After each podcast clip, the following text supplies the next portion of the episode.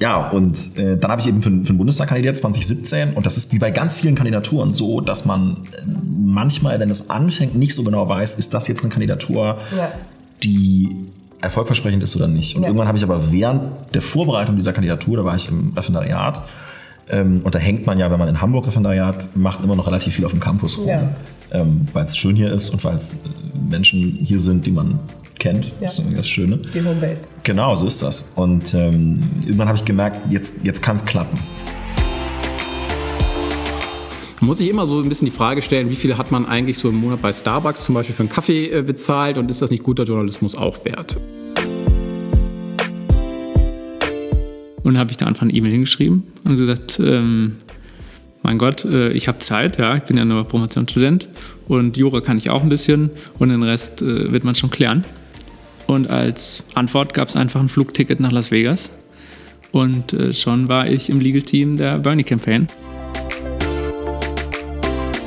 Es macht mir total Spaß mich so politisch auseinanderzusetzen. Aber ich brauche mal wieder Leute, die meine Position vertreten. Ich brauche ein bisschen mehr Futter für meine Argumente. Und dann habe ich gedacht, okay, ich gehe mal zur Grünen Jugend und bin hier irgendwie beim ersten Mal noch äh, gescheitert. Ich bin tatsächlich, ich wollte zu so einem Kneipenabend gehen, den die Grüne Jugend irgendwie einmal im Monat gemacht hat. Bin da so hingelaufen im Down Under hier um die Ecke und dann habe ich den Tisch nicht gefunden. Klingt spannend. Wisst ihr, was noch spannend klingt? Eden Rock, ein Stück vom Paradies. Klingelt es da bei euch? Es handelt sich um den unvergesslichen Studium Generale Wein, den wir für euch aus dem Keller der Jungiusstraße 6 geholt haben. Mit Alumni und Alumni der Bucerius Law School haben wir ganz traditionell bei Brezen und Wein zum Beispiel darüber gesprochen, mit welchen Worten sich Christian Lindner aus den Koalitionsverhandlungen verabschiedet hat, wie der Mietendeckel in Berlin entstand, warum die Bild alle Medienkrisen übersteht und wie man in den Bundestag kommt.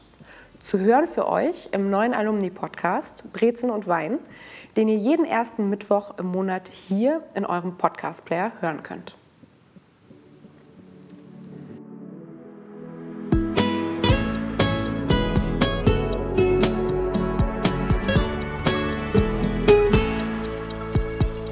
Brezeln und Wein, der Podcast für die ehemaligen der Bucerius Law School.